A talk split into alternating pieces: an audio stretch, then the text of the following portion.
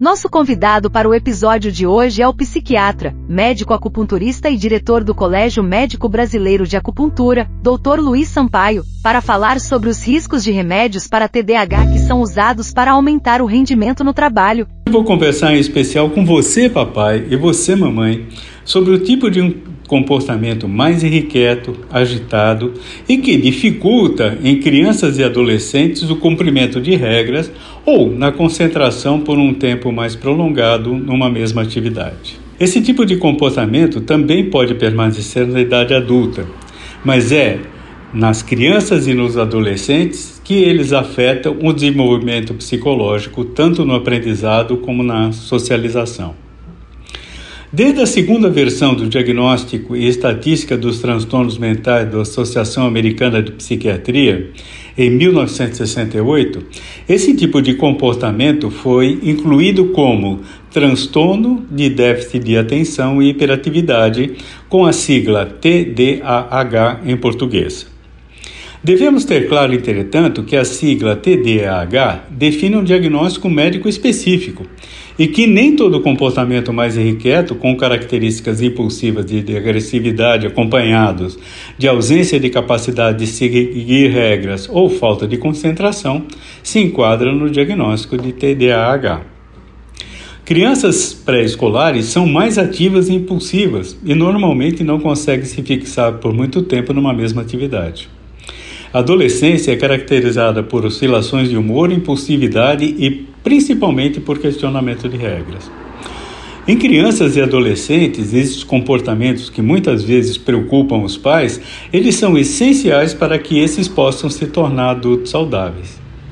Denominamos de distúrbio de comportamento quando a impulsividade e a hiperatividade ou atividade de concentração afetarem o desenvolvimento psicológico, como dissemos anteriormente. Porém, precisamos ter em mente que, mesmo nessas circunstâncias, o problema pode não estar relacionado diretamente ao TDAH. Por exemplo, pais que sobrecarregam filhos com atividades além da escola, como aulas de língua, aulas de música e ainda práticas de esporte, podem deixar a rotina diária tão sobrecarregada que os filhos são incapazes de dar conta delas em todas essas atividades e começarem a apresentar distúrbios de comportamento, principalmente com maior agressividade. Somente podemos afirmar que uma criança, adolescente ou mesmo adulto tem diagnóstico de TDAH após exame detalhado, geralmente firmado por uma equipe multiprofissional composta por médicos, seja psiquiatra ou neurologista, psicólogo e psicopedagogo. Muito se tem falado atualmente no tratamento medicamentoso para aqueles que têm de fato o diagnóstico do TDAH.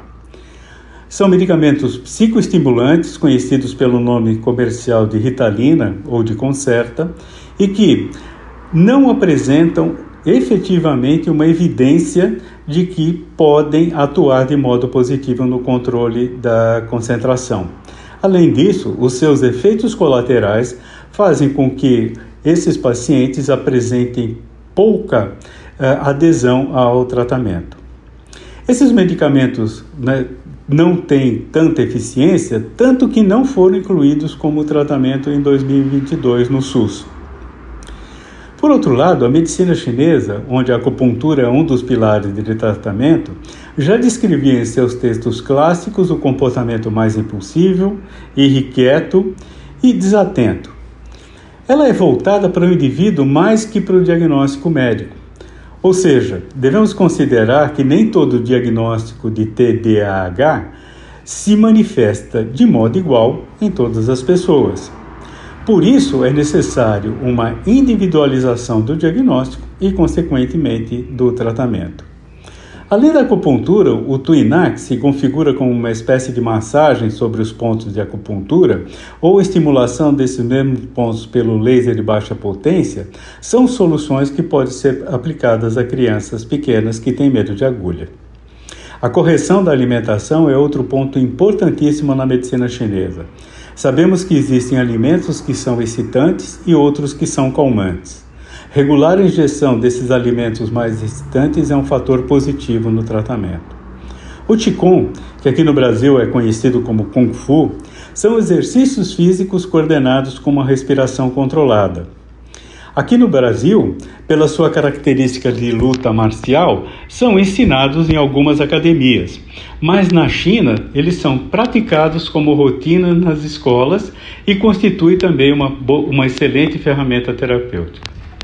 Finalizando, a adequação do modo de vida, como já preconizavam os antigos chineses, é o melhor tratamento para qualquer doença, inclusive para aqueles que têm como diagnóstico o TDAH. Muito obrigado e até uma próxima. Obrigada por sua audiência. A informação salva vidas.